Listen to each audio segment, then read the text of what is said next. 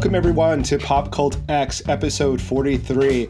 We're back once again, Gabriel and Danny bringing you all the talk and news, pop culture from a Gen X perspective. So uh, let's go ahead and get started. I know I'm already heated, so um, why don't we go ahead and jump into it? I spent the day on Twitter. yeah, Gabe was uh, before we started hit recording. He was getting warmed up. He saw him in the yeah. corner, you know. I'm already sweating from from anger. uh, so the first thing that that kind of caught my attention on on Twitter today that I thought we for sure need to talk about is Thandie Newton sort of went off on Sean Penn, which I thought, oh, that's odd because they're both successful actors and she doesn't seem to be a controversial figure. You know, I, I never mm-hmm. really see her in the news outside of her being an amazing actress. So she kind of said that he was rambling and, and being a kind of an idiot. Uh, and so I looked up the, the article that she referenced and it's an article from Variety saying um, that Sean Penn – is quoted as having saying that men have become quite feminized and cowardly, um, and and uh, he. I'm pulling up the quote here that men have become quite feminized. Um, he says in this article um, that he's in the club that believes that men in American culture have become wildly feminized. I don't think that being a brute or having insensitivity or disrespect for women is anything to do with masculinity or ever did. But I don't think that in order to be fair to women, we should become them. So this is I think quite a controversial statement coming from someone who is really well known as being a volatile, sort of toxic man. Mm-hmm. He famously, mm-hmm. uh, you know, whether or not we accept it as fact or fiction, but uh, you know, famously abused his wife Madonna at the time mm-hmm. when they were mm-hmm. young and married. Um, he was, uh, I think, uh, charged with you know possibly even trying to kill a paparazzi when they were making Shanghai Surprise, and um, has is kind of known for having a hot temper and, and yeah. being very mm-hmm. physical with his emotions. And so it's interesting that someone who has that reputation and, and that precedes him would say that, oh, you know, men in America are just become a bunch of sissies and acting like women. I'm curious because it doesn't really go into in depth of, of um, what he means by you know, in order to respect them, we don't have to become them. Um, because I, I I'm curious as to what traits he's talking about or what what examples he could cite. Um, certainly, if you look at pop culture right now, you see people like um, Lil Nas X, you know, dressing in you know maybe provocative clothing or clothing that has been traditionally assigned to female gender um, or um, Billy Porter wearing dresses and again wearing clothes that has been traditionally assigned to mm-hmm. uh, to women. Um, I don't know if he meant literally putting on a dress or if he's speaking in metaphor well, or you know so I'm just going to stop here. The, yeah. the Independent, where this originally appeared, um, the quote came from. They asked him to clarify those comments, mm-hmm. and he said, "I think that men have, in my view, become quite feminized. I have these very strong women in my life who do not take masculinity as a sign of oppression toward them." There are a lot of, I think, cowardly genes, like DNA genes, that lead to people surrendering their genes, like blue genes, and p- putting on a skirt. So that's what's like can he be any more further. vague like like what what so what is what is his his the women in his life so when his if you were to ask his daughter who he was doing this press tour with mm-hmm. um mm-hmm. what what are the masculine traits that your dad has that that are not threatening to you as a strong woman well is it you know that he's protective that's not a, a, a man or female trait right. that's a trait right. of a parent that would be mm-hmm. protective mm-hmm. of their child um, trait, is it a provider her mom is Robin Wright Penn, or you know Robin right. Wright, so a successful actress in her own right. So she can, you know, uh, uh, provide for her daughter as well. Mm-hmm. She's not dependent on Sean Penn. Um, what I mean, what other traditional um, roles or values are you um, saying are masculine. That and that's why right. i'm saying like please elaborate. What do you mean by masculinity? Is it the aggression that you famously like to express? Is it punching right. walls? Is it punching you know hitting your wife with a baseball bat like he supposedly did to madonna?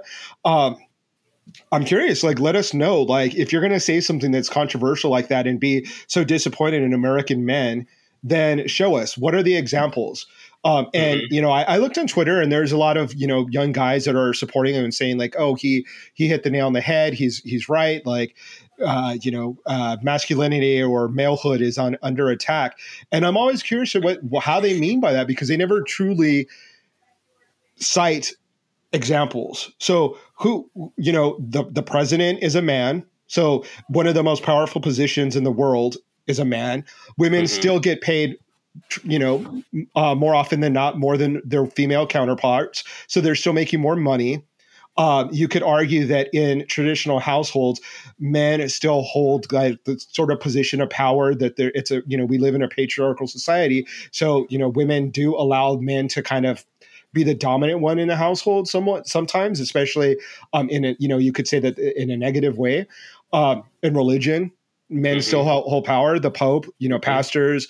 Uh, you know, you don't see a lot of people or women in in power. Um, you know, I think the whole transgender issue is is a hot topic right now, but you don't really see any trans people be, replacing anyone in in positions right. of power. Unfortunately, um, you know, so where are all these examples of like men having to step down or becoming women? Like they still have all the power. Straight white men still have all the power. So. Oh, yeah what the fuck are you talking about? Like, give us examples. and and the other thing that I find kind of funny is that like, oh, here's this tough guy, Sean Penn, the actor. Really, like your life of acting, of pretending to be other people on film, you're you're the the you know example of masculinity. Like, mm-hmm. should we hold you up as an example when you were playing pretend as a you know surfer in Fast Times at Ridgemont High? Like, is is that masculine? Um, you know, playing pretend because some could certainly argue that that's not a masculine role that you know maybe you should do something more physical like being a lumberjack or a fucking fireman or something but yet you've built your whole career on playing pretend so what what are you talking about sean I think we, the whole subject should be what are you talking about, Sean? Exactly. Yeah, what it's, the hell are you talking about, Sean Penn? I, I mean, I was trying to come up with some way, like you said, people on Twitter were defending him, and he. Yeah. I was trying to think of how could I spin this to a defensible topic, and it's. I guess it came down to this: is Sean, who the fuck's asked you about it, anyways? What does it matter what people were wearing? How does it affect you in any way, yeah. shape, or form? Let people be who they want to be. It doesn't matter what gender roles you feel are needed to be um, separated. Who yeah. cares? Let people live their lives and let them enjoy it how they want to. And that's just what I yeah. couldn't escape that thought. It was just like, you know what? What does it matter to you if the world is that bringing you down because you see a man wearing a skirt or yeah. a dress or something? Then you know what? Go to the mountains go like Gabe said, go put on a flannel shirt, go chop down a tree, and stay up there.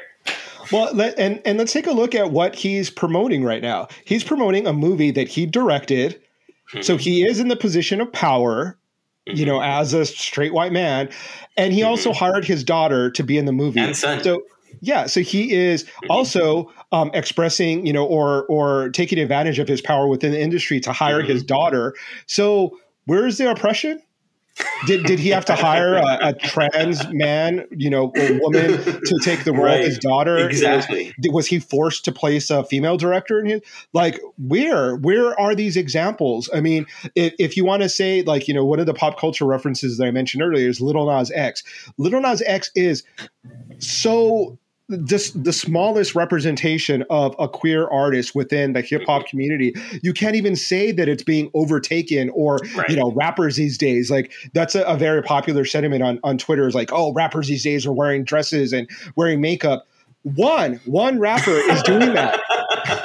like where, where are all the other examples?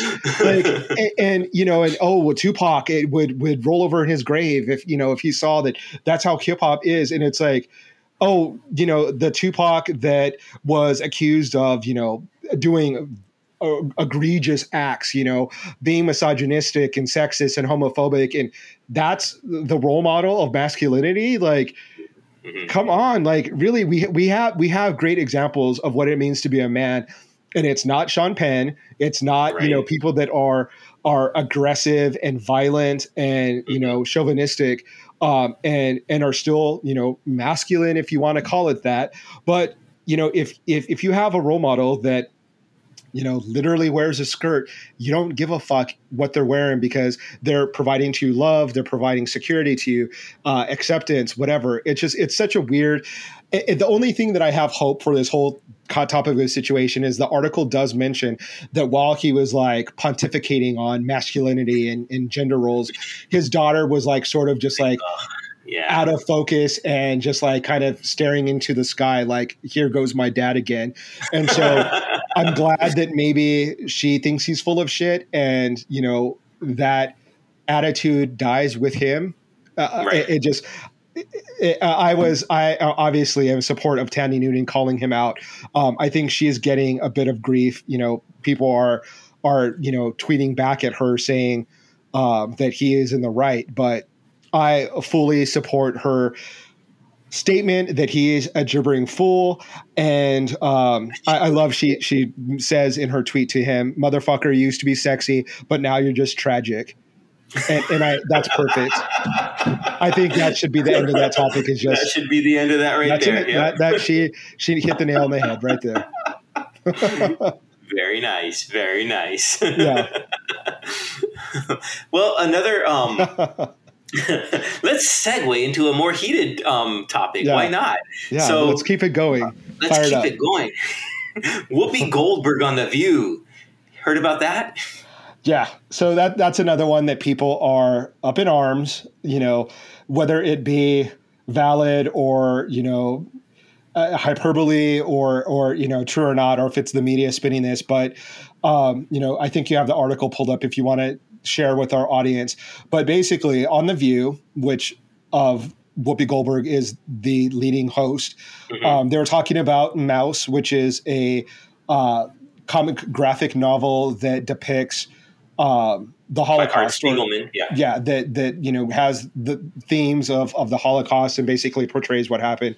And so they were talking about the topic of it being pulled from from schools and from libraries because people saying mm-hmm. that it's inappropriate for young people which is a topic you know a hot topic all in its own but in response to that she started rambling you know as they do on the view and um, i think you might have it queued up of what yeah, she says she, if you want to share uh, well what i have here what it says in the ap article is that she while talking about this after the discussion about the Tennessee School Board banning Maus. She said that it wasn't about race, it's about man's inhumanity to other man. Now, when I first heard of the controversy, I thought, oh, wow, what, what happened here? How is she being anti Semitic? And then I read this article today. This is the first time I saw this because I, I looked a little bit deeper when you mentioned it. And that statement to me, it. I, I mean, I can see how um, Jewish scholars and whatnot could be upset about that, especially because you know the Holocaust is really a hot topic right now, especially with all the the different banning of the books and mm-hmm. even with like the different Nazi protesters that are out in like Orlando or in Canada, and that just make me want to throw up when I see the video of that. Yeah, it's it's so I can see how they can be a little on edge, especially when coming from someone uh, in a position like her. But that topic and that sentence, if you just step back and look at it, it really isn't that I think controversial. Mm-hmm. I mean, it all depends upon how you define um, Jewish people. Are they a race, which you have your thoughts on? Well, I'll let you get to right now. Yeah. Or is it a religion? Um, Nazism defined it. Uh, they didn't care if you were Jewish, whether you're people secular or religious. You were Jewish, and we're going to kill you. Right. So it's it's um, it's a little. I mean, she did go on and apologize. She issued a, a further clear uh, statement. I guess it says, "My words upset so many people, which was never my intention." She said. She said, "I understand why now, and for that, I'm deeply, deeply grateful because the information I got was really helpful and helped me understand some different things." So yeah. she took it as a a learning moment mm-hmm. and took it as a way to um, educate herself about, I guess the sensitive sensitivity around that topic right now. So yeah. I'm glad that she did that and she was able to issue that statement unlike other people who would never admit any sort of error or would never admit they they learned or that they can you know better right. themselves so yeah. that's good to see Yeah, I mean, for me as uh, you know, Hispanic person, you know, Latinx person, Latino, whatever you want to call me, just as I mentioned the like three different names that you can use for my ethnic group, um, I never thought that my understanding of race is that Jewish people belong to an ethnic group. They are mm-hmm. under the umbrella of Caucasian, mm-hmm. just as mm-hmm. Hispanics are actually, right. um, mm-hmm. in under racial designation. But within their individual ethnic groups, you know, you have Jewish people, you have Hispanics, Italians, Portuguese, etc. But they're all Caucasian, they're all white. We know that racist people or people that are prejudiced don't care about the race; that it's the ethnic group. That that right. small little differences that make us supposedly, you know, um, vastly different uh, I don't agree with that. You know, what's the difference between a Portuguese person and a Mexican person from Arizona? I don't see it. I don't know what the big deal is, but racist people see it, right? Uh, yeah. So uh, that's taking out that definition of, of her saying, you know, it wasn't racism, it was humanity being horrible against another, you know, humans against humans. Is that that incorrect? No, like it, it the Holocaust was a crime against humanity. Yeah, that was committed by human beings that mm-hmm. exemplify us at our worst, right? Mm-hmm. Like, you know, they will go down as an example of humans at their worst, their worst yeah. behavior, their most mm-hmm. evil. You know, most people don't argue that. Of course, there are racist people that are ignorant and and, and just assholes that will argue that point. But Whoopi Goldberg wasn't arguing that point. Um, I don't see that her statement or her intent was to diminish what they went through. Right. Um, and I think that people are now holding her accountable to you know the the her maybe misuse of wording. Um you know i i would even argue that maybe she according to definition was not incorrect but maybe like she said she was insensitive towards other people's feelings and she apologizes for that. So i feel mm-hmm. like it's sort of like a dead issue at this point.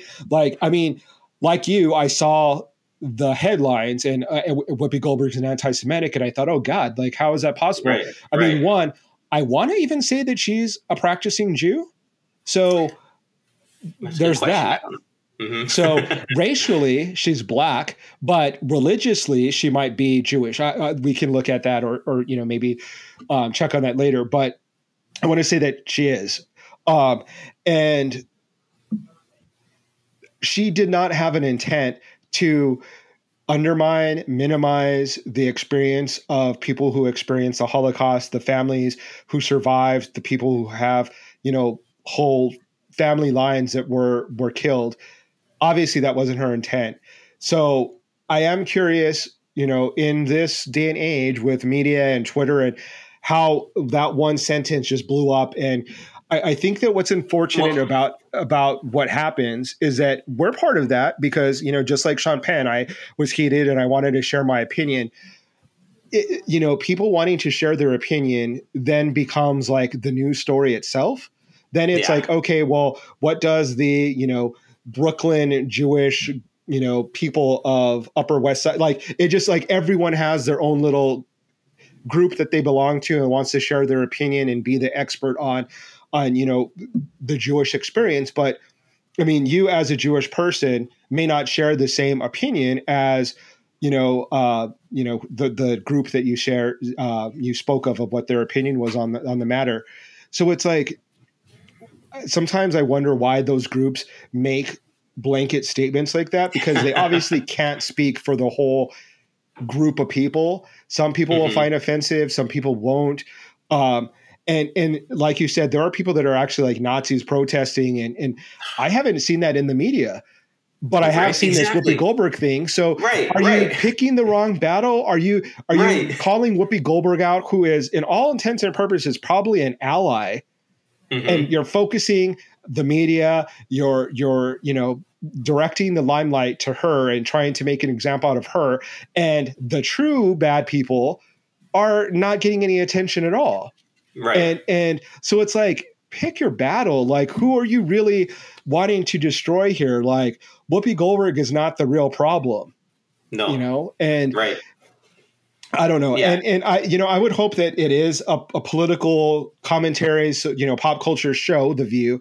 Like maybe if you were a leader within the Jewish community, say, you know, here's what I what I think was incorrect about your statement. I would love to come on the show, not call you an anti-Semite, and mm-hmm. discuss mm-hmm. this topic with you and say why it was racism that Jews were killed in the Holocaust. This is why we believe it is.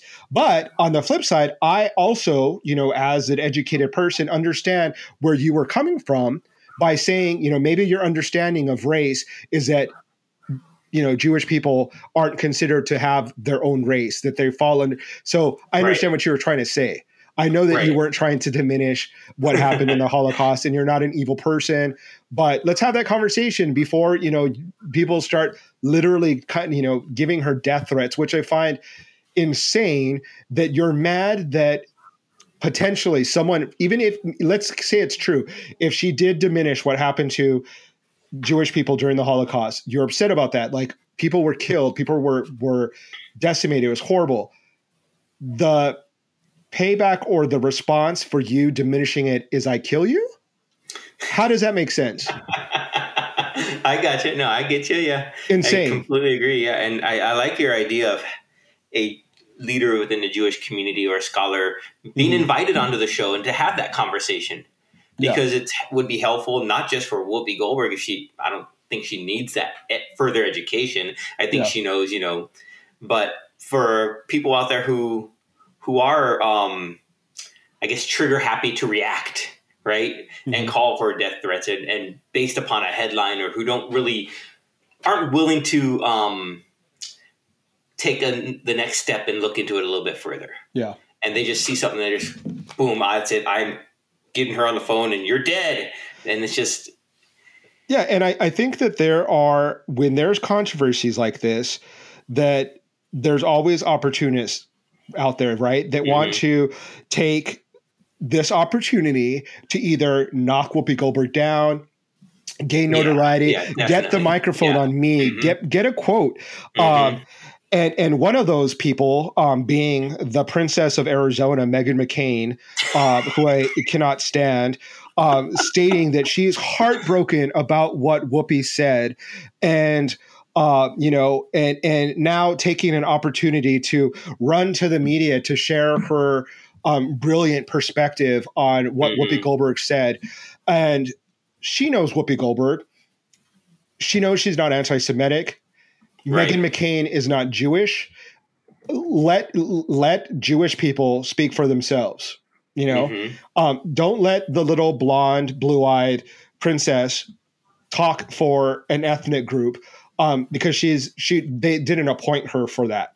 You know, um, go ahead and be a bobble, you know, speaking head on on Fox, whatever you want to do, but don't use this as an opportunity to attack your ex coworker, former friend, if you want to call it that, um, to get more attention. And that that's what she's doing, right? She, I mean, she she uses her dad's notoriety for her career. So why wouldn't she do that? It seems like the you know a natural progression, but um, it just it kind of you know I I get wanting people wanting to share their opinion. Obviously, I do it. We're doing it now, but um, I, don't know. It just certain certain parts of it just seem very. Uh, cringy when you see someone like Meghan McCain that that really is ha, has no stakes in the game. She's not Jewish. Exactly. She's mm-hmm. um, you know not on the View. She is a former employee of the View. Like go talk about guns or you know whatever it is that you're you like to do or you know do whatever but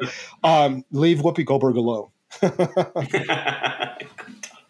guns. I love Whoopi Goldberg. I mean, she's she's one of those people like Robin Williams, Billy Crystal, who mm-hmm. are comedic geniuses that we our generation has grown up watching their their movies. They're brilliant. They're great actors and actresses, yeah. and um, show them a little grace for you know maybe misspeaking in the tiniest little way. I mean, I really think that this wasn't that big of a gaffe as everyone is making it out to be.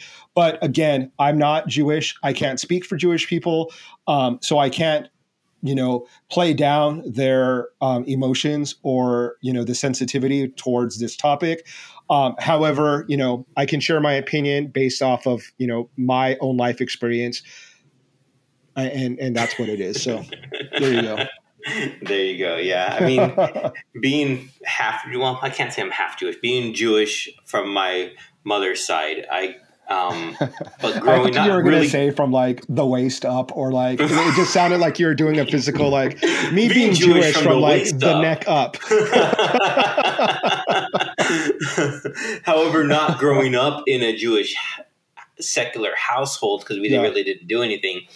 I still, you know, consider myself to be Jewish, mm-hmm. but um, I guess I'm not as sensitive to remarks like this mm-hmm. because I wasn't. Um, yes, I don't. I don't think I had any family that were directly affected by the Holocaust, but because I think we're all all of them were already over here in the United States by then. But um, I just think that it's it doesn't hurt me to hear stuff like this. It not really, but I guess it should because it, I guess it depends if I'm looking at the if she's what she's saying is to minimize Jewish people, and I don't think it was. Right. So that's why a remark like this is she was not saying, "Oh yeah, you guys are less than regular people and you're not a race." But like I said, I don't. I always thought Jewish people were broken into secular Jewish, Jewish, so it's like a a race, a set of people, yeah, or religious Jewish people, and um, you can be religious and Jewish or secular and Jewish, and it was like the, one of the only few people in and religions where those two collided, and you could be one of the other, other and still be mm-hmm. Jewish. Yeah. So it's like um, you don't see like Mexicans and Catholic, you know, and which one which one are you, you know? Mm-hmm. And I'm a half Mexican and half Catholic too, because my dad's Mexican, grew up Catholic. So um, from the waist, I can down. say that. so I can say that stuff. but it's it's like um I don't know where I was going with that, but I just Sorry. think that I, I, blame myself. I, I guess the at the end of the day is individually do do you get someone in my shoes or someone mm-hmm. similar to me look at her remarks and say, "Oh yeah, man, she needs to be fired or she needs to be canned or whatnot," yeah. or do you get people like me as well who see her remarks and say, "Okay, yeah, I get what she was saying. Whatever, it's not that big of a deal." Yeah, um, it's the other people I think who are on the outside, like you said, Meghan McCain. Um, the other people who are calling for her head, calling for her to be mm-hmm. fired, who might not have any claim to that position, to want to respond for those who are directly affected by her remarks. Mm-hmm. So the non-Jewish people say, "Yeah, she's she's done. She needs to be out of there." Or it could just be those people are looking for the limelight and looking for to knock her down a peg or two. Yeah.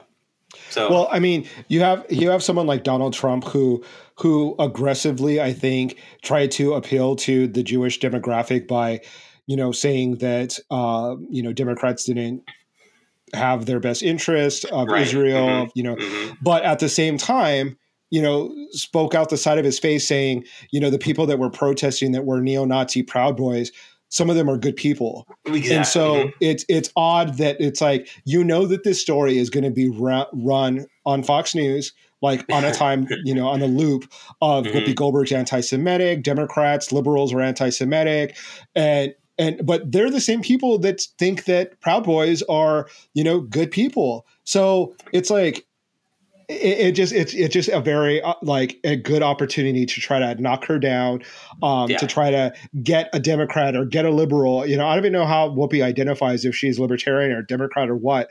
Um, and and but it's an opportunity for them to like knock her and and yeah. have like a gotcha moment. And it's and it's so stupid because it's really not that big, you know, that big of a deal. Again, uh, you know, I am not Jewish, but taking um, from you could, you could, what you, you just said and, and Donald Trump's comments about there's good guys or people on both sides of that. I take more offense mm-hmm. to that than I do to Whoopi Goldberg's comment because that's Absolutely. saying that some of those Nazis are good people, and the only good Nazi is a one that's punched in the face. So I, yeah, it's yeah. I'll go one step further because I like to court controversy, but uh, honestly, an only good Nazi is a dead Nazi. Yeah, I was going to say that. I was going to say that. But like, yeah. do I go there? No, I'll just go with the punch I, in the I'll face. go there for you. okay, I'll go there you. for you. A good ally yeah. there. yeah.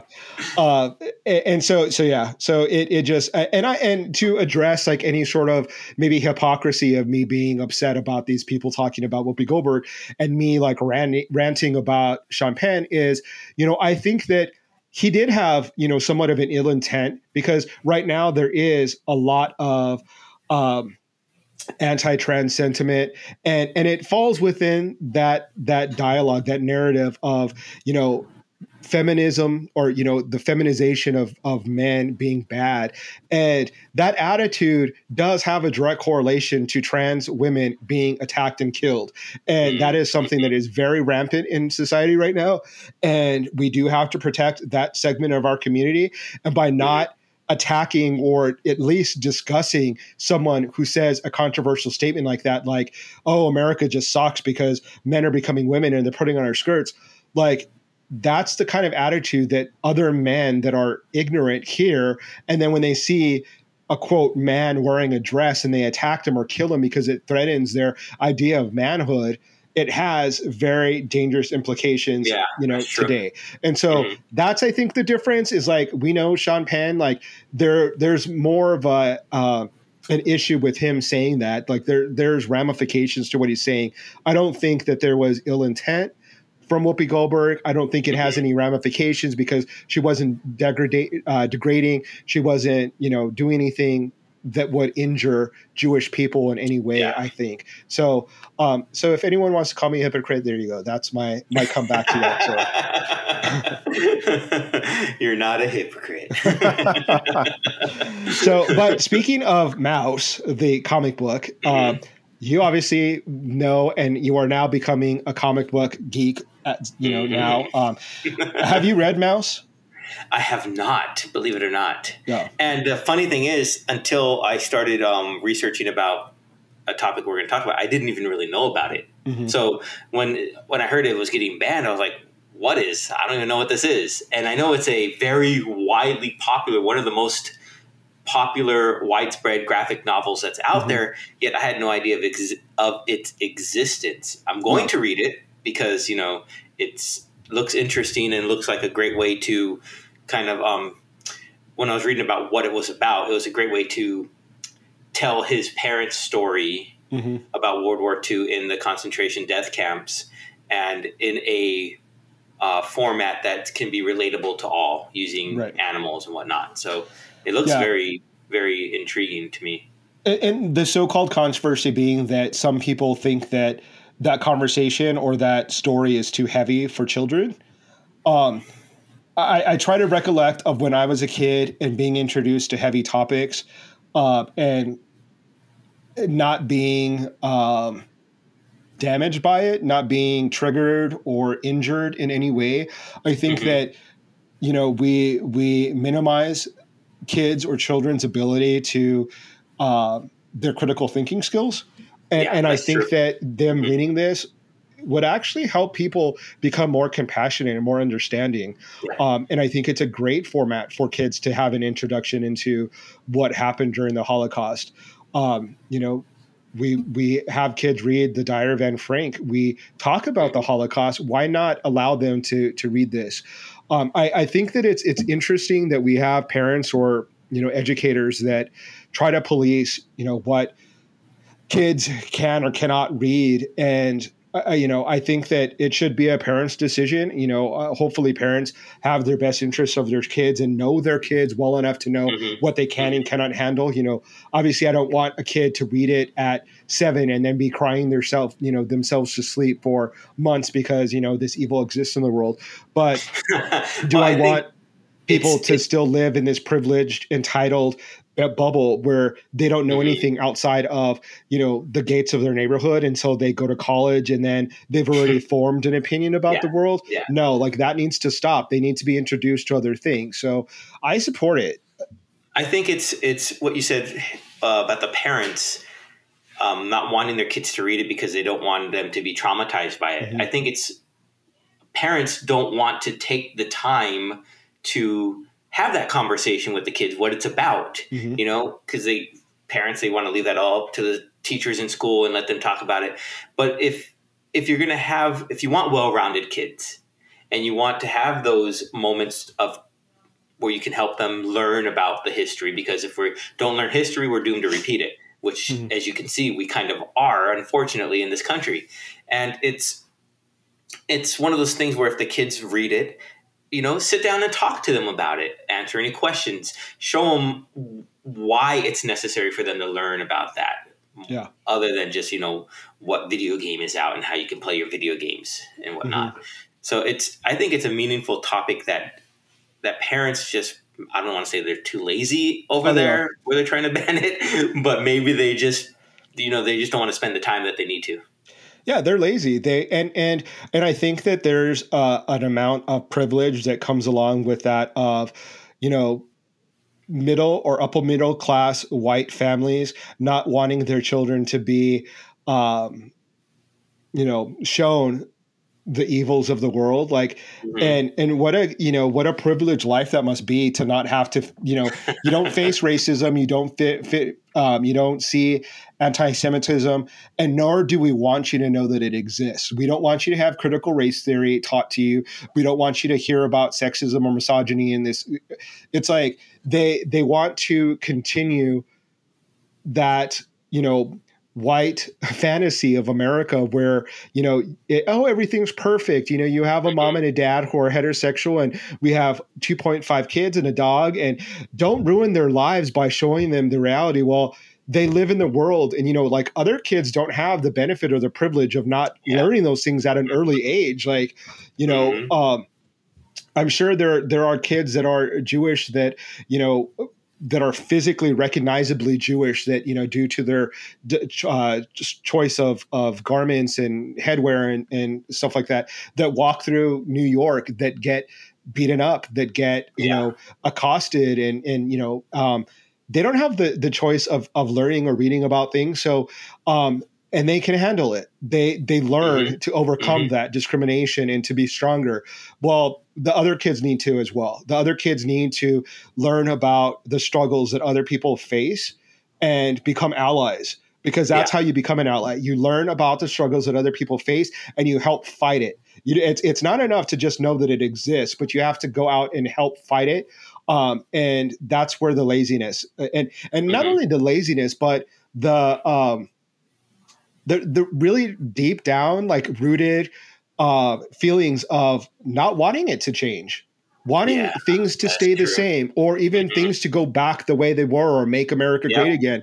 Is mm-hmm. like it didn't bother us when we were in the fifties, and you know Jewish people had to live in their ghettos, and Black people had to live in their ghettos, and Japanese were in internment camps, and and Mexicans could you know get deported with with just a you know uh, a second's notice everything was fine for for you know middle class upper middle class white people.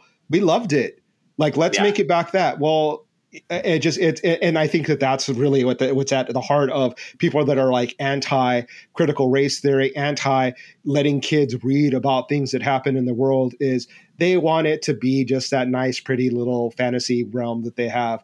Um and, Stepford it, can't, yeah and it can't. It just it's yeah. it's not it, that's what creates all this turmoil in the world. So I don't know, but that's why I love comics. They you can have uh, uh, a graphic novel um, such as Maus that is such a, a, a great um, teachable tool.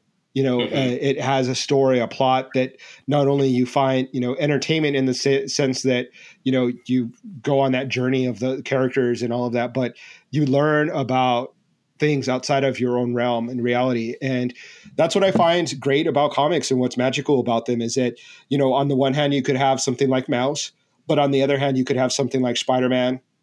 You can have something like the Avengers that is purely fun fantasy, you know, and and is is just for entertainment value. And so comics are great as a right. as a medium, as um, as a, a piece of art, uh, really piece of art. I'm glad you said that because I was doing some research for this for this topic that we're talking about right now. Are comic books art? Yeah. And I guess it all boils down to in, the, in its basest, purest form is it's in the eyes of the beholder, right? Mm-hmm. So no matter what you look at it, what I might see as art, someone else might not. Someone who sees a piece of dog poop in the center of a floor might see that as art, but I don't. It's just yeah. something that needs to be picked up. um, or like a, a white wall with maybe a blue dot in the center, or a painting or a picture of two shades of green. Yeah. And or you know a fine Rembrandt or something like that. So mm-hmm. the levels of art run the full gamut, you know. And it's I was just looking at what is the definition of art, right? Just it's the expression or application of human creative skill and imagination, typically in a visual form such as painting or sculpture, producing works to be appreciated primarily for their beauty or emotional power that sounds like a comic book to me. Right. I mean, especially if you look at some of the artwork that's being done today in comic books, mm-hmm. it's just outstanding. Yeah, and I, I actually have a good example of of just that of of a book that I read when I was a kid that I wasn't mm-hmm. traumatized by, but very much was a learning moment for me. Uh, mm-hmm. it was an X Men graphic novel, no surprise because I'm like the biggest X Men fan. Uh, but uh, God loves, man kills, and it's mm-hmm. about the hatred that mutants are facing, which is obviously a metaphor for race, you know, anti-Semitism, uh, you know.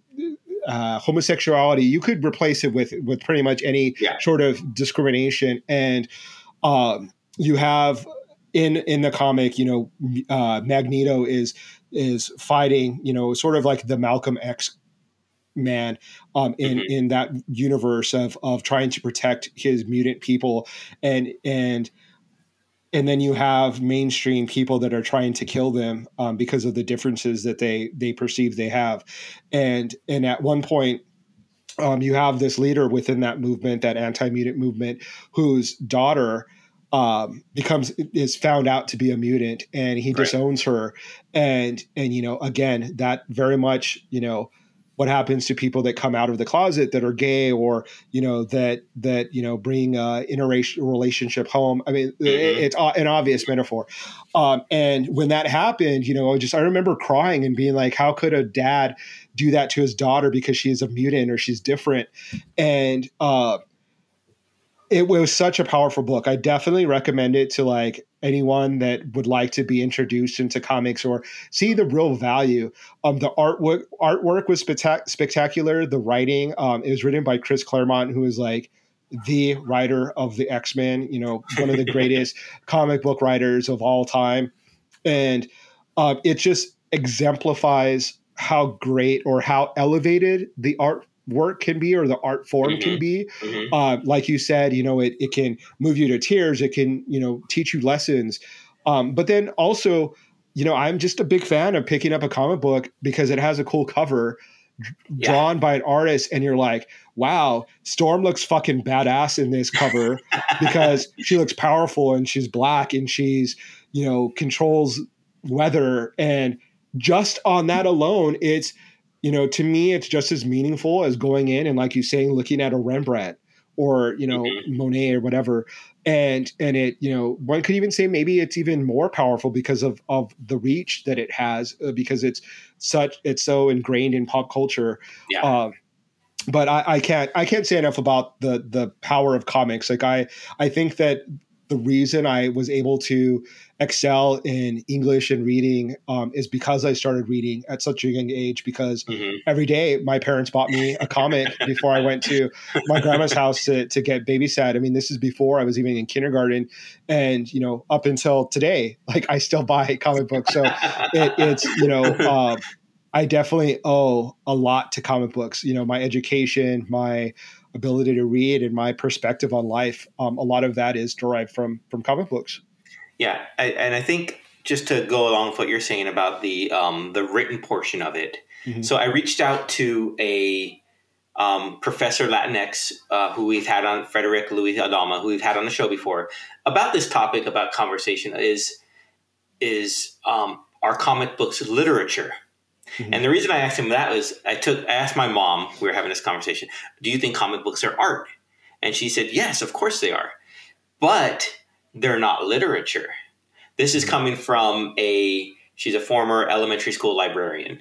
So she's saying that they weren't literature. And I was kind of taken aback by that. I was like, how can they not be literature? You look at graphic novels, you look at the stories that they tell, and everything. And she said, well, uh, and it stemmed mainly from, um, I guess, the teachers and that people who believe that not wanting kids to just be stuck on comic books or whatnot to mm-hmm. read. They wanted them to get into more quote unquote novels where the written word is their form of art, mm-hmm. which I get. But when I approached uh, Professor Latinx about this, he, he referred me to a website which is the Visual Language Lab, which is run by a guy, a prof- another professor named Neil Cohn. So I emailed him and I asked him if he thought um, comic books were literature and he gave me a, a nice complex uh, response which uh, i'll kind of paraphrase but he said that for him thinking in terms of it becomes less distinct if you accept his notion of visual language which argues that graphics have similar structure and cognition um, as speech and writing mm-hmm. so in this understanding that art and literature are the same basically that art is, is use of an expressive system. So you could equally speak of the artistic use of words to be literature or the poetic use of graphics to be art. So ultimately, art and literature refer to the same thing in general. So yeah. I thought that was really cool. And we're just coming from an expert in visual language. So I really appreciate his time in getting back to me on that. So, but at the end, he does say that it is, you know, art, literature are subjective Mm-hmm. Really, and they really are. So you think is a magazine literature? You know, yeah. to, if you're just can look at written word.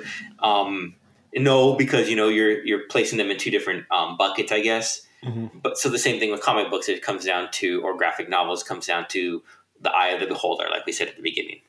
So it, it's cool to have it defined, but it's also cool to know that I can say, you know what, I don't care what you think. I think it's literature, and it's going to be for me. Yeah. So it's it's it, and I think it comes down to what you said: the power of comic books. Mm-hmm. And I think they are very powerful, and not just comic books as as we know them in like superheroes, like you said with Maus, and there's other like when they went underground comic books, you know, and and the the topics of the day and how they were rebellious against you know like the war movements or stuff like that, and mm-hmm. and it's just they're a powerful medium that today reaches more people than a fine work of art. Mm-hmm. So it's like the tier level of art. You know, you have your um, Da Vinci's, your Van Goghs, who, yes, some of their reprints are pop culture now, but their fine prints can only be viewed by people who are lucky enough to get to the Louvre, the Louvre, ah, you know, yeah. or the fancy museums. Whereas comic books, yeah. as a art can be digitalized and are seen everywhere. Yeah. And they have that same impact whether you're reading it in your hand or on on your iPad or something. Yeah. I think. I, I have been fortunate enough to go to that museum in, in Paris and and see the Mona Lisa, and mm-hmm. obviously it's one of the most iconic pieces of fine art that's ever yeah. existed, and it it was you know a great moment to be able to like physically see it face to face. But yeah. in reality, my life has been more impacted by the work produced by Marvel and DC and Image than mm-hmm the Mona Lisa. So you could say that that in the long run, you know, comic books are the most impressionable and at least on my life. You know, uh, mm-hmm. obviously I'm very much inspired by fine art as well, but um, art is art. You know, there's I don't yeah. think that that it should be categorized by fine, you know, underground or. Uh, folk or whatever you know you want pop, lowbrow yeah. yeah it just it it's it however you want to express yourself and and i'm a fan of it all. Like you know there's i'm a fan of all art so um it's really great. But we were fortunate enough or i should say you were fortunate enough to speak to uh, an artist within um the the field that we're speaking of within comic books. And um why don't we why don't we get a little introduction into that that uh, conversation yeah. you had? That'd be great yeah, it was great. Thanks for bringing that up. Um, and we'll play the, the, conversation right after this, so stay tuned for that. It, it's but um, I was able to talk to an artist um, his, by the name of Joshua Sway Swaby. He goes by Sway. He's a um, younger artist. He's just graduated from SVA in New York City is the School of Visual Arts, mm-hmm. and his work he has like six, I think, variant covers coming up for uh, Marvel for Black History Month. Oh wow! And it's it's really cool. His artwork is fantastic, and we'll have links in our description box for it. But we had a nice conversation about you know his style, um, his journey so far, what he's excited about for the future. So yeah, let's let's have a listen to that.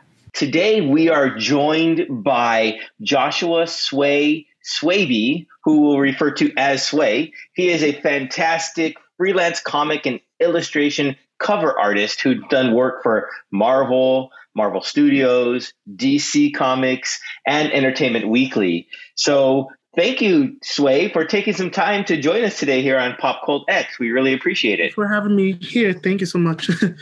so tell me just a little brief introduction to who you are and to our listeners so they can learn a little bit more about you, Sway. Tell us, give us your little brief bio, I guess.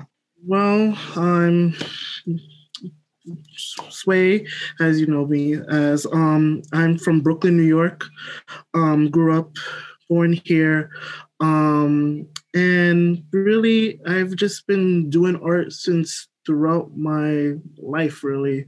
Um, from elementary to like college, I've been, you know, pers- you know, art was such um a goal and a pursuit to do as a career wise. So it was something for me that I've always wanted to do and always wanted to um you know bring out into the world and stuff. Um I started um in high school I went to art and design. Oh nice. Which was basically um, was also an art school. It had all, all different stuff from art, photography, um, graphic design, um, animation. Cool. Yeah, that's cool. And from there, I really had like really great teachers and stuff. And after that, after I graduated from there, I went to um, SVA School of Visual Arts.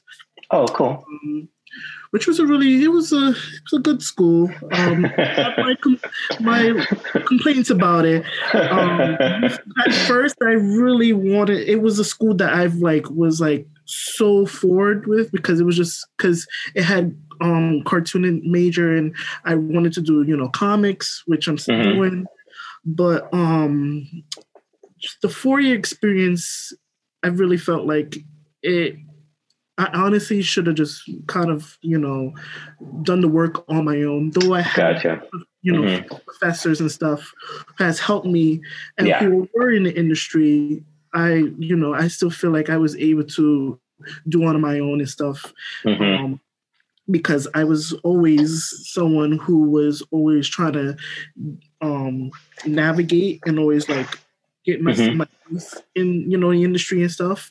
Um, from high school, I had um, a mentor whose, whose name is Terry Dodson. I don't know if you're not sure with his, him. He's also a really big comic artist. Oh, nice. He also, like from high school, has mentored me, and then from there on, college and stuff. So, but yeah, from that on point, you know, um being in college. It was it, it really needed but i hear you it was i was able to you know use an advantage for certain things. Yeah. But um from 2020 because that's where I, um i graduated um from 2020 was like a whole different um sort of like life changing like shift mm-hmm. Mm-hmm. um from that point, you know, COVID had started, um, the whole thing and stuff. And from there, you know, also it was going to be my last year in college.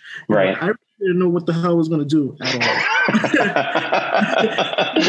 Between COVID happening and school, I was just like, I, I was like, I don't know what's gonna happen because it's just like everything, like it was like falling down, and I right. didn't know was going on, and um, I just felt like you know after I graduated, what, what was it I was going to do next? Right. Um, but um, something happened.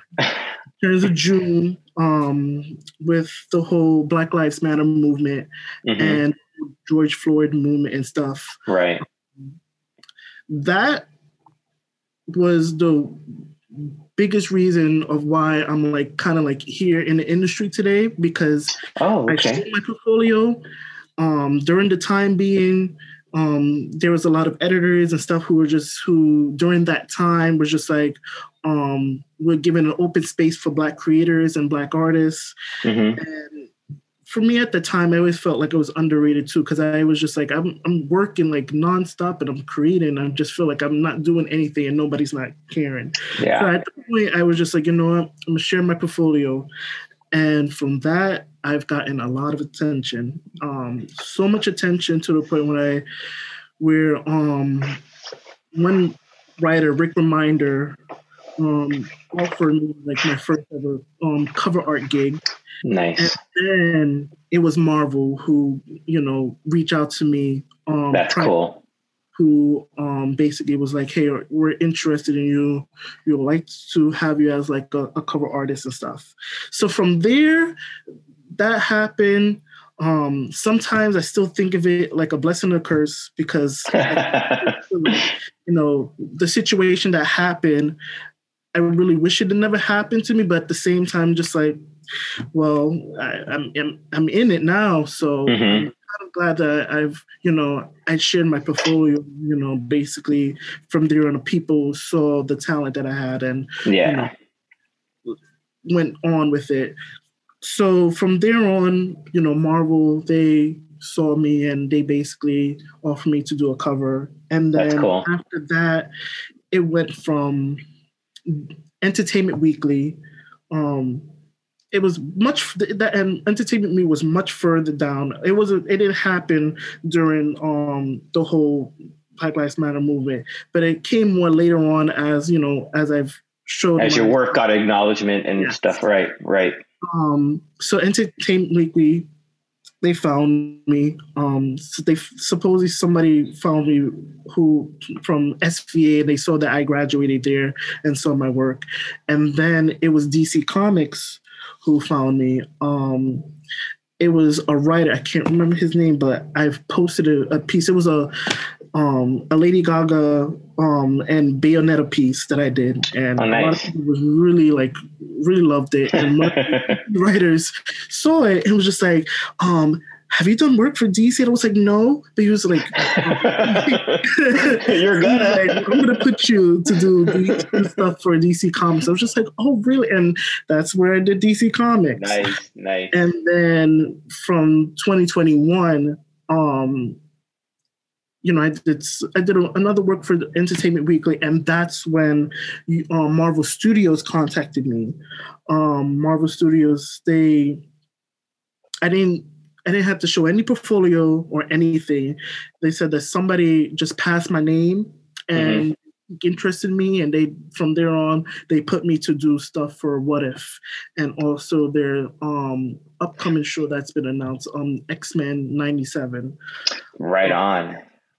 And from there on, it was from um, doing stuff for Imagine FX. That's um, more like the biggest like digital art comics for artists and stuff.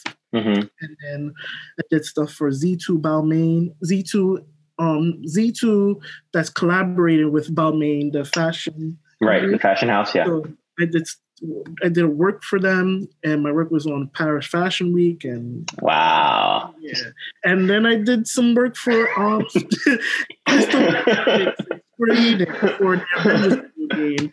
And wow, yeah, it's been a lot for me. It it that, was a whole roller coaster. I was doing work and overwork and work and work, and you know, right now I'm just still feel like like oh my god, like I still can't believe I got so much so mm-hmm. fast. like, almost like two years now, and you know, and I just graduated. So right. Well, if you got the talent, people want to showcase that, and they want to see more of it. So, mm-hmm. kudos to you for for being able to take in all of that and still be yourself and still um, give back your style because right. some people they i'm sure they want to change you or they want to like you know we need it this way or that way yeah. but you're able to commit to your own style because i've seen i've looked through your digital online portfolio and i mm-hmm. see your work and i can tell that you haven't lost that because it still remains consistent to who you are so i think that's that's awesome Thank you. Thank you. Does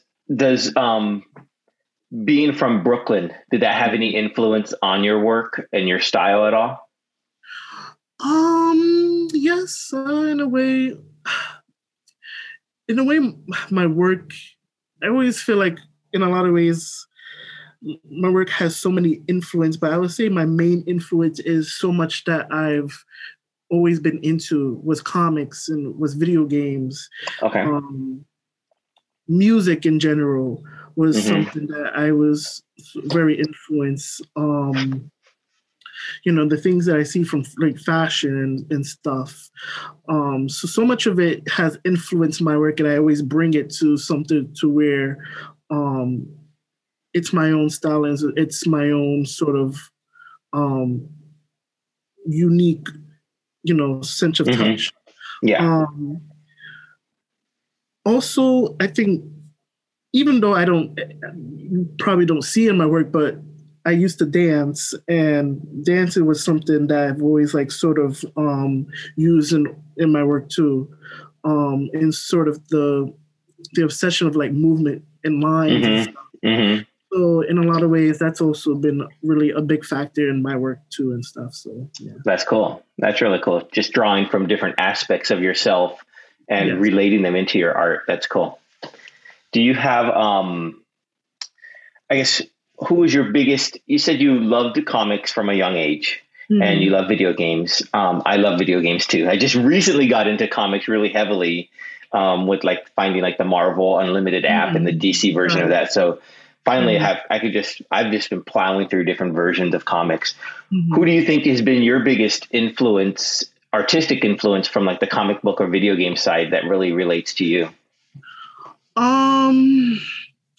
So artist wise, it was Adam Hughes.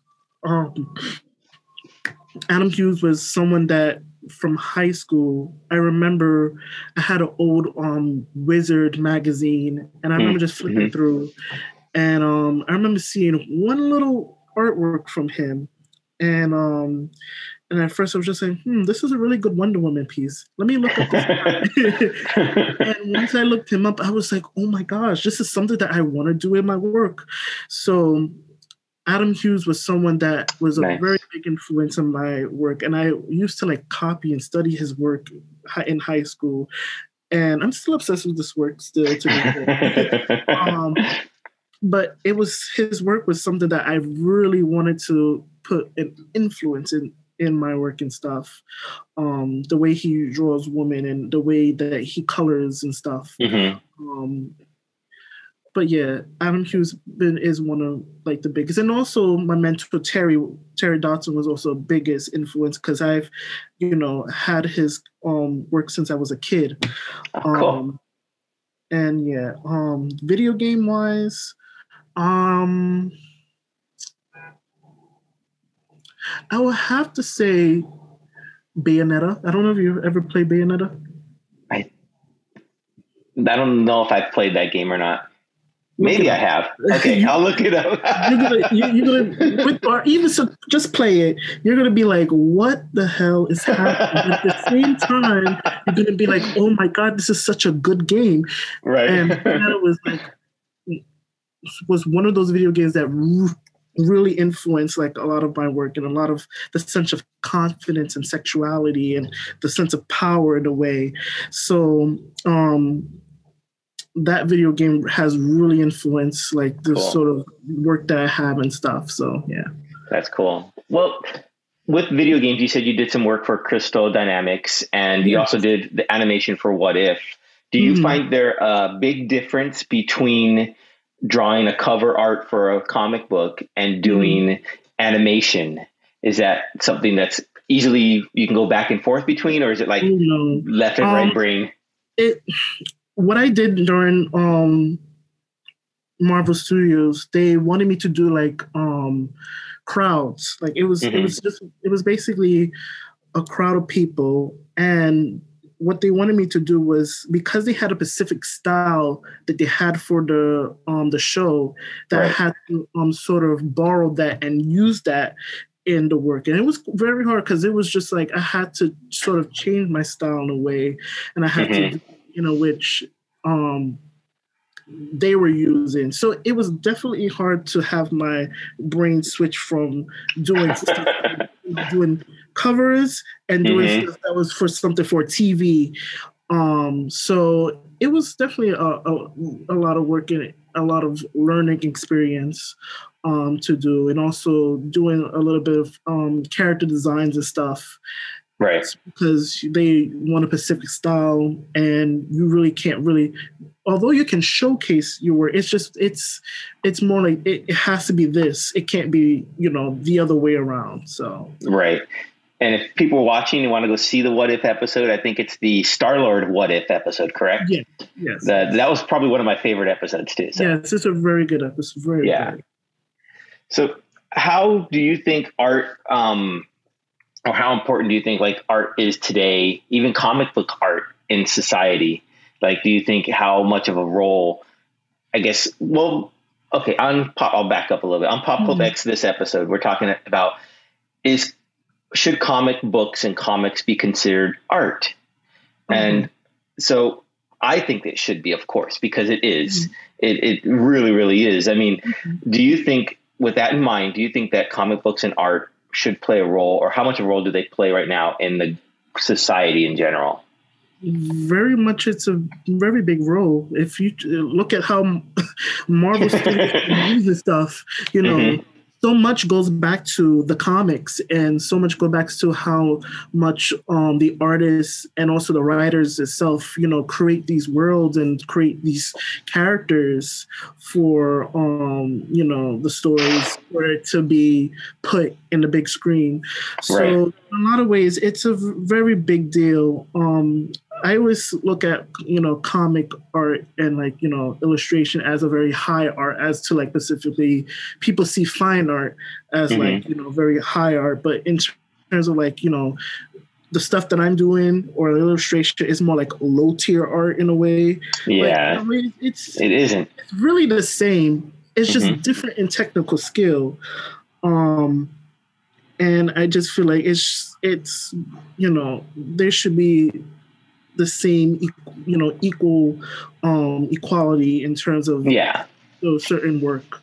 No, I um, agree. Mm-hmm. There's certain ways, you know, you this, you can't really, you know, some people can't really do, um, you know, comic comic illustrations, but they can do like fine art or you know, or mm-hmm. can do both. But it's just to me, it's it's very equal to me. Yeah. Now you've you've done a lot of um, covers, and I'll probably mm-hmm. show some for our audience to see.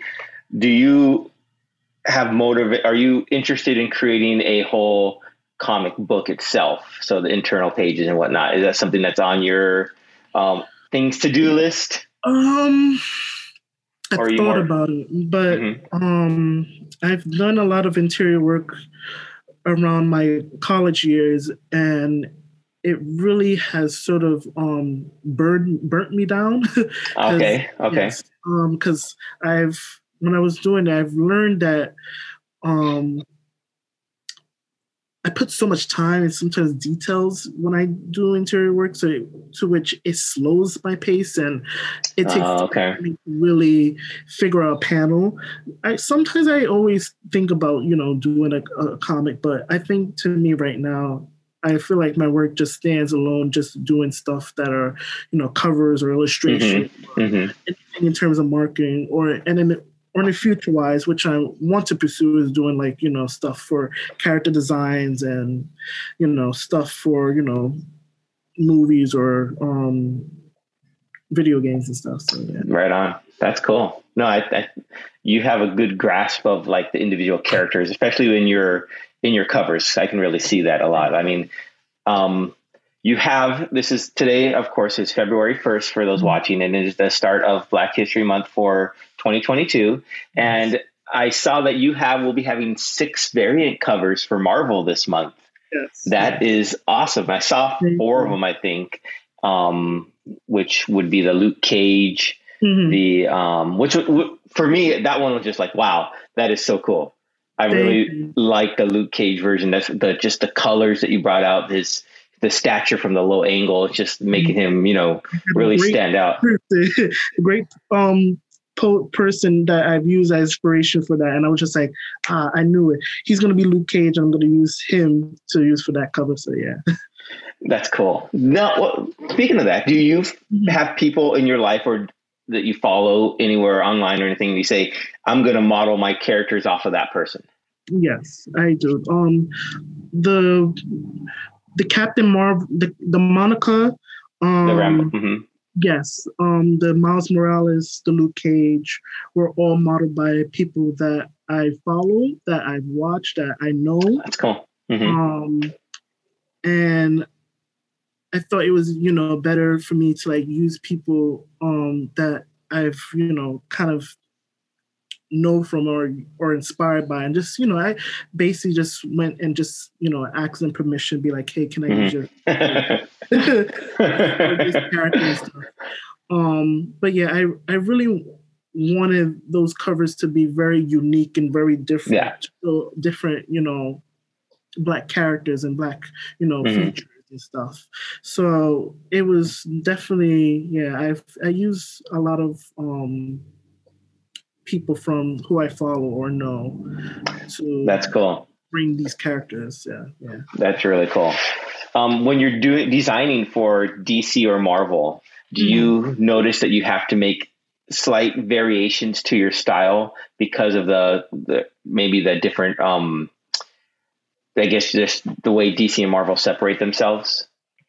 No, I I always feel like my work sort of stays the same with Marvel and DC. Oh, okay, cool. I never really want to never change change it. I always, you know, the stuff that I have for Marvel will always look like the stuff that I have to DC. It's just the way, technically, the way that I do it is just very differently mm-hmm. from like other you know cover work and stuff but it's i always i never really change it in a way. The tones are different i would say okay. but mostly but mostly i always stay the same with all the, the work so. That's cool. That is that's cool. I mean that's good. I'm glad that you're sticking true to yourself there. That's really cool and not bending too much. Um now since you started in high school with your artwork to today mm-hmm do you think your style has changed at all, evolved? Maybe just you oh, know, tremendously. Okay. Very much. Um, even from high, elementary too, because I was also in elementary school. I went to also a performing arts school in elementary also. Right on. Um, and I had a sketchbook throughout my life, and I was always drawing.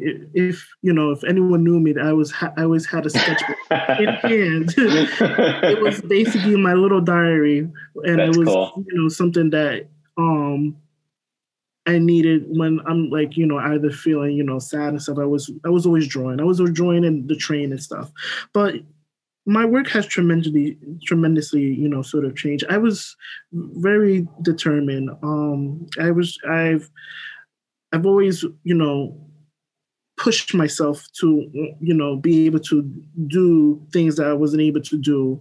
Um mm-hmm. and to you know work my way around. Because i you know from day one I've, i kind of always realized that i, I wanted to be something. So right. I, so I, you know, wanted to do art as something as a career wise, and I wanted to, you know, be a professional at it. So yeah. Mm-hmm.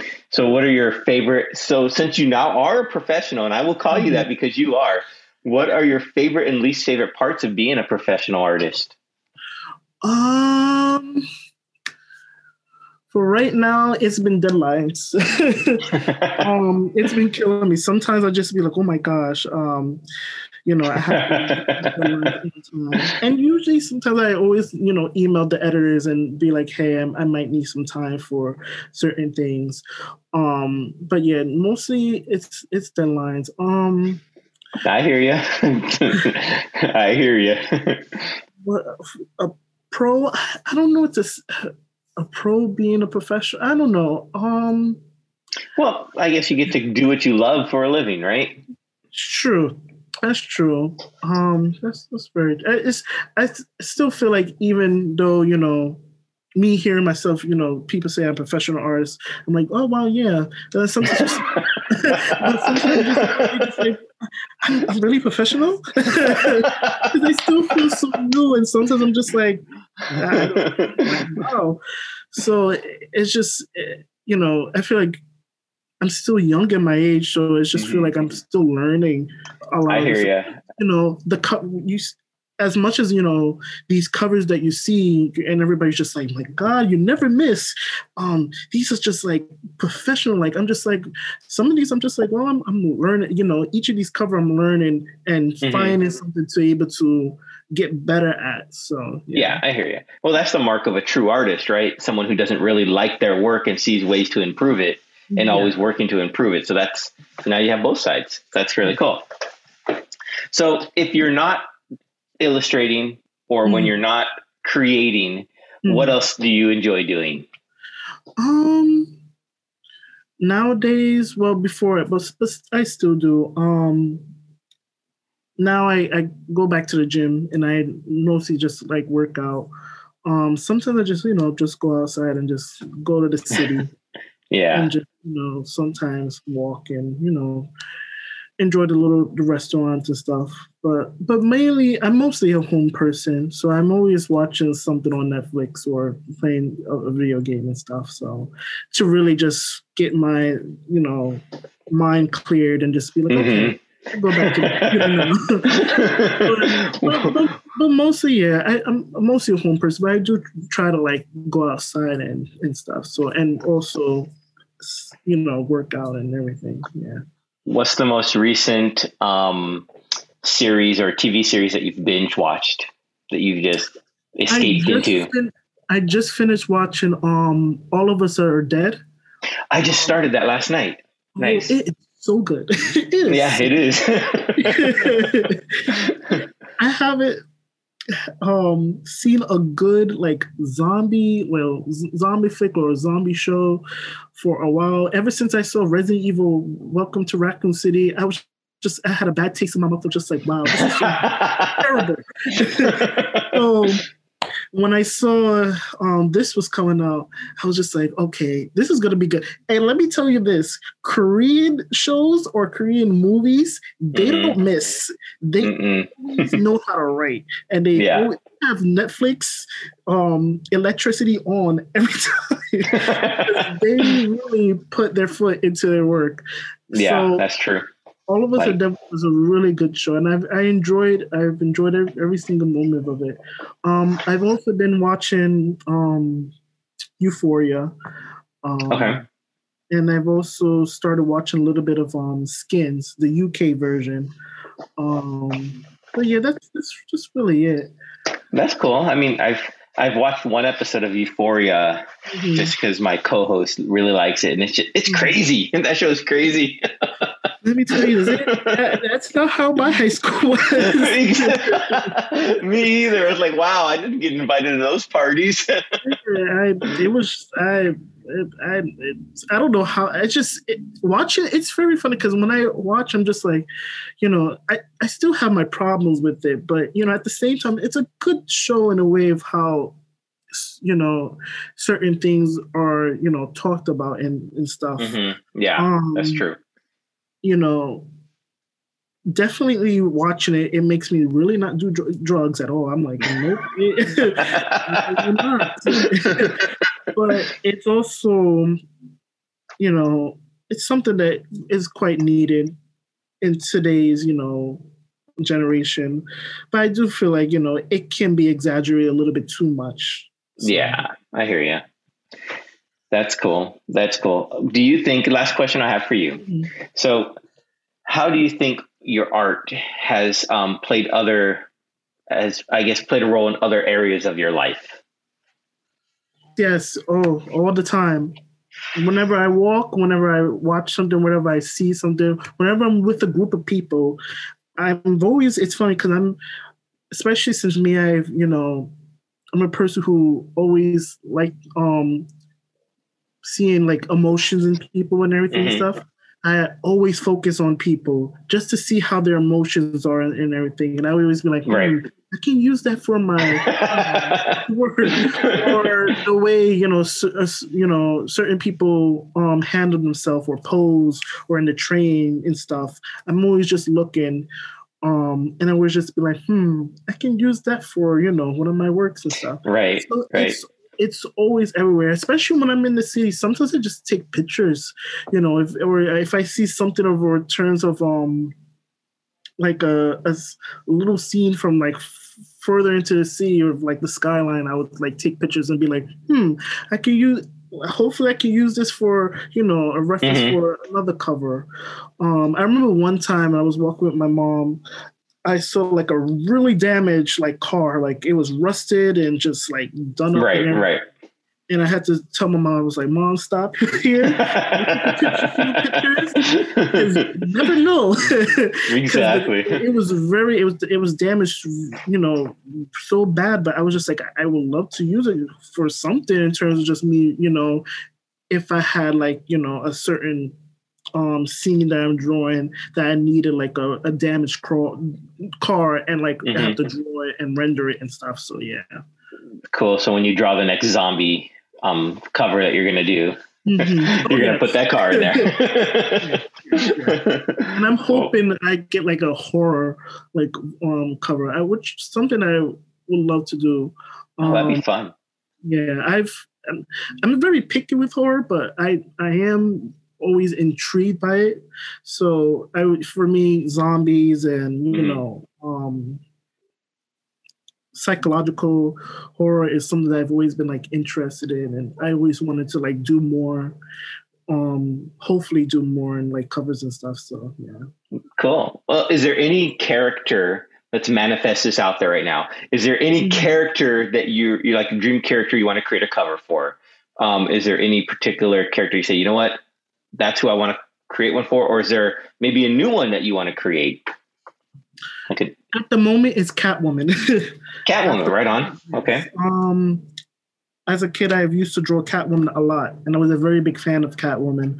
Um, I used to have her comics and everything, mm-hmm. and so Catwoman would be like probably like one of those covers where I'm just like, wow, I've you know, as a kid I used to like draw her all the time, and now I could finally be able to draw her. publishing, you know, company. So that would be awesome. I'm, I'm, I hope you know I get to do a Catwoman cover. So yeah. So if DC, if you're listening, because you know all the major studios listen to us here, make sure you contact Sway to get him to do your next Catwoman cover, even for. Is Catwoman going to be in the new Batman movie? I think yes, so. Yes, she is. Yeah. So there you go. We need to get D- Sway here to create a a variant poster for the movie for Catwoman. That would be actually lovely too. well, Sway, if people wanted to see more of your artwork, is there a website or anywhere where they can go look, or can they just find you on Twitter? Is that the best way? Twitter um, is J Sway Art, and on Instagram, it's Sway underscore Art.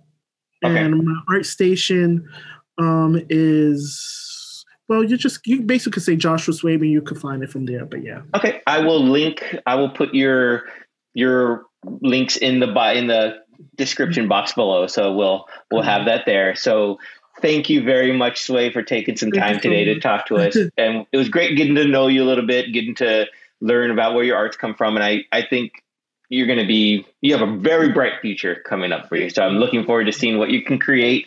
And yeah, thanks again. Thank you. Thank you. So yeah, once again, we here at Pop Cult X really thank um, Sway for taking some time um, to talk to us about his art style, his art, his style, and um, just yeah, he's a really cool guy, and it was really fun talking to him.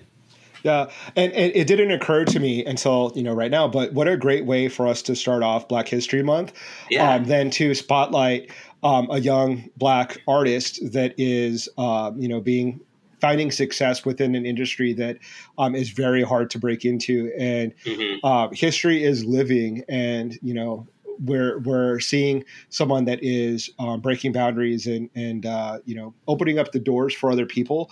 Um, you know, like I said, the industry is very hard to get into too. So yeah. uh, it's great conversation that you have with him, and I'm glad that Pop Cult X is able to put a spotlight on him, and we're able to share some of the work. I'll be looking at for those variants, of course, at my local comic books shop, um, and so I'll be probably buying many of those uh, variants yeah. as well. So yeah, they looked really cool. I, I mean, he shared some of the covers on his Twitter feed, so and I shared a couple inside that episode, so it's really yeah. cool.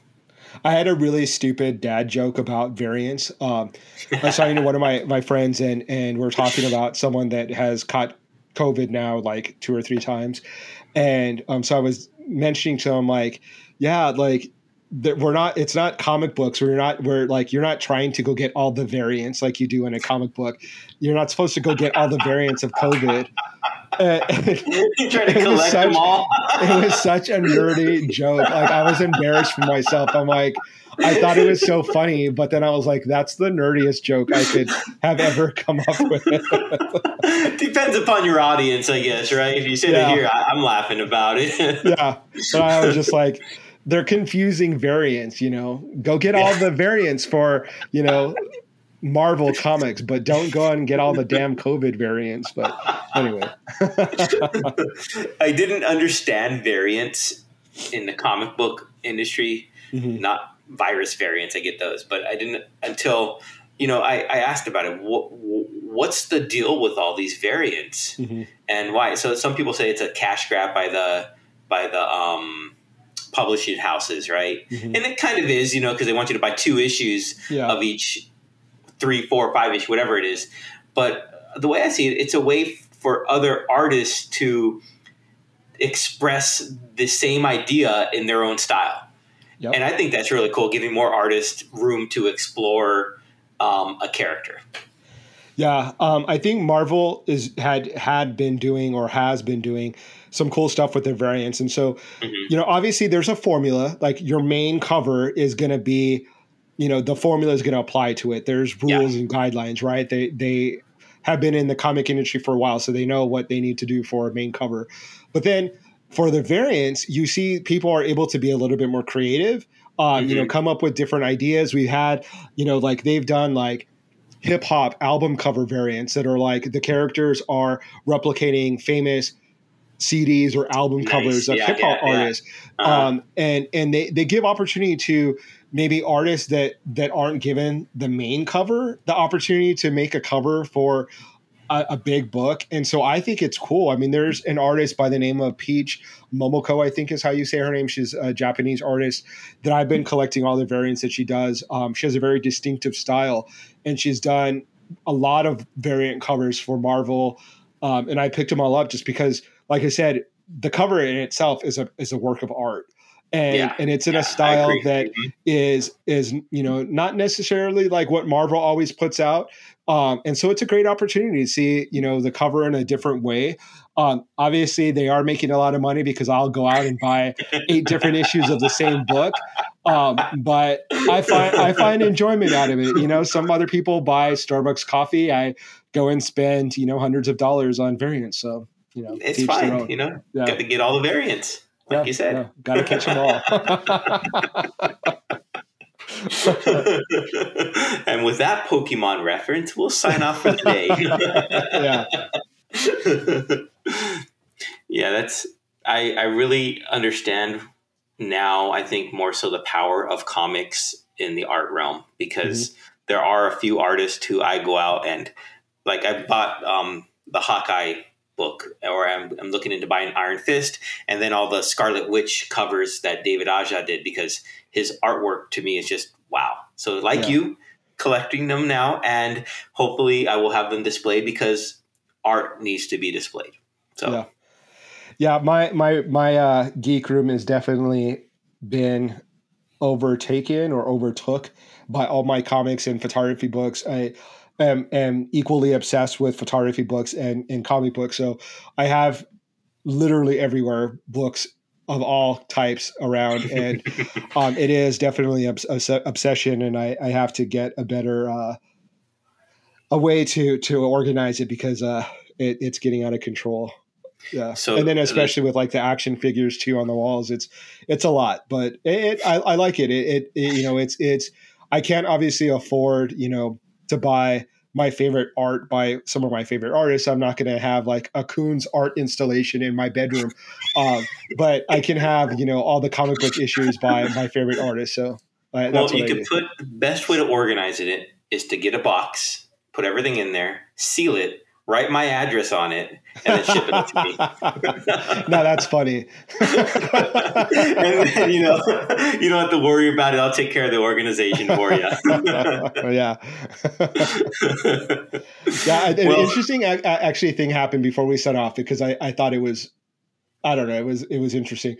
I was at one of our local comic book shops with with a friend that came down from LA, and um, we were at uh, uh, we were looking at action figures actually and um, we left went to another comic book store as we're at that comic book store the manager picks up the phone the first store got robbed someone came oh, in no. and just grabbed a bunch of um, slated comic books that are in like the the mm-hmm. plastic and have been mm-hmm. graded and which are you know typically more much more expensive you know sometimes hundreds of dollars yeah and um, ran out with them and the manager of the second comic book sh- shop said, you know, oh, I think we saw this suspect, you know, at our our facility, our, our building earlier today.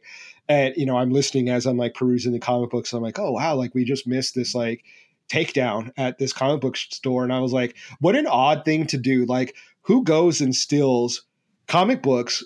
I mean, they are valuable, but like where are you going to go with an armful of comic books and try to mm-hmm. resell or i don't know exactly. what their end game is so then we go back to the original comic book store because we decided to buy one of the figs that, that was there um, and we're talking to the manager and he's like yeah did you like we just got robbed and we're like yeah we were at this other store we overheard the conversation as we're there the cashier gets another call from a third comic book store that same person goes and robs them and so wow. apparently there's this comic book bandit in San Diego that's out stealing, you know, mm. highly valuable comic books, and and it's just it's so sad because uh, with my friend, he he was deciding whether or not to buy this action fig online or or at the store, and I said, you know what, buy it at the shop because we don't have a lot of small businesses, right? Like we have mm-hmm. to support local businesses, yeah, yeah. especially comic book stores, because there's not a lot of them out there anymore and a lot of people are, are doing digital formats of comic books you know uh, a lot of the comic books in san diego the shops have closed and so i'm like buy it there help support it and he, he did uh, but it's so sad to see that someone is like out robbing them like that's their livelihood wow. their store their you know their passion for collecting and um, so I, it was kind of a drag to see that there's that so hopefully that person gets their come up in soon and, and they mm-hmm. get caught and arrested um, and but I, I did think that it was funny because I, I told the manager, I said, imagine this guy going into jail with like killers and and convicts. Hey man, what are you in for? oh, I stole a whole bunch of comic books. Okay, that's not really going to set you up for success in the penal system, but I don't know. I just thought it was funny. Like you're going to have to lie and say you like killed someone, or I don't know. Like yeah. that's just not that's not the story you want to tell other crooks or convicts. no, I don't think so. I don't think. Uh, I'm in because I I, I, I, saw a, a Spidey comic. anyway, I just hope he gets caught.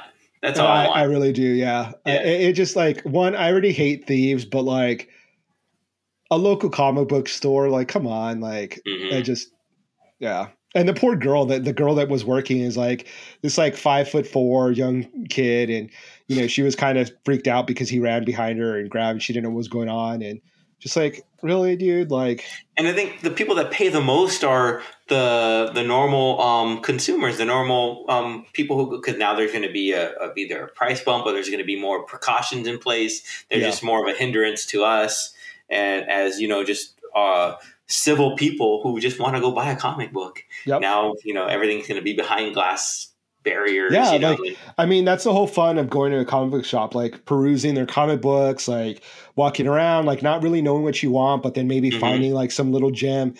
Imagine how horrible it would be like behind glass or locked up and you can't open them, you can't touch them, you can't. Yeah, exactly. Like it just and and for, fortunately, I think it's a very close knit group of people of nerds that are in San Diego that like like I said they were calling each other as it was happening and, and kind of warning each other and and I saw it in some of the Facebook groups that I belong to that are are comic book collectors and they're out there like okay this was the description of the person like this is what happened oh, wow. okay. uh-huh. so hopefully they will get caught and, and you know it's just unfortunate, but that was that was like one of the most exciting things that happened this weekend.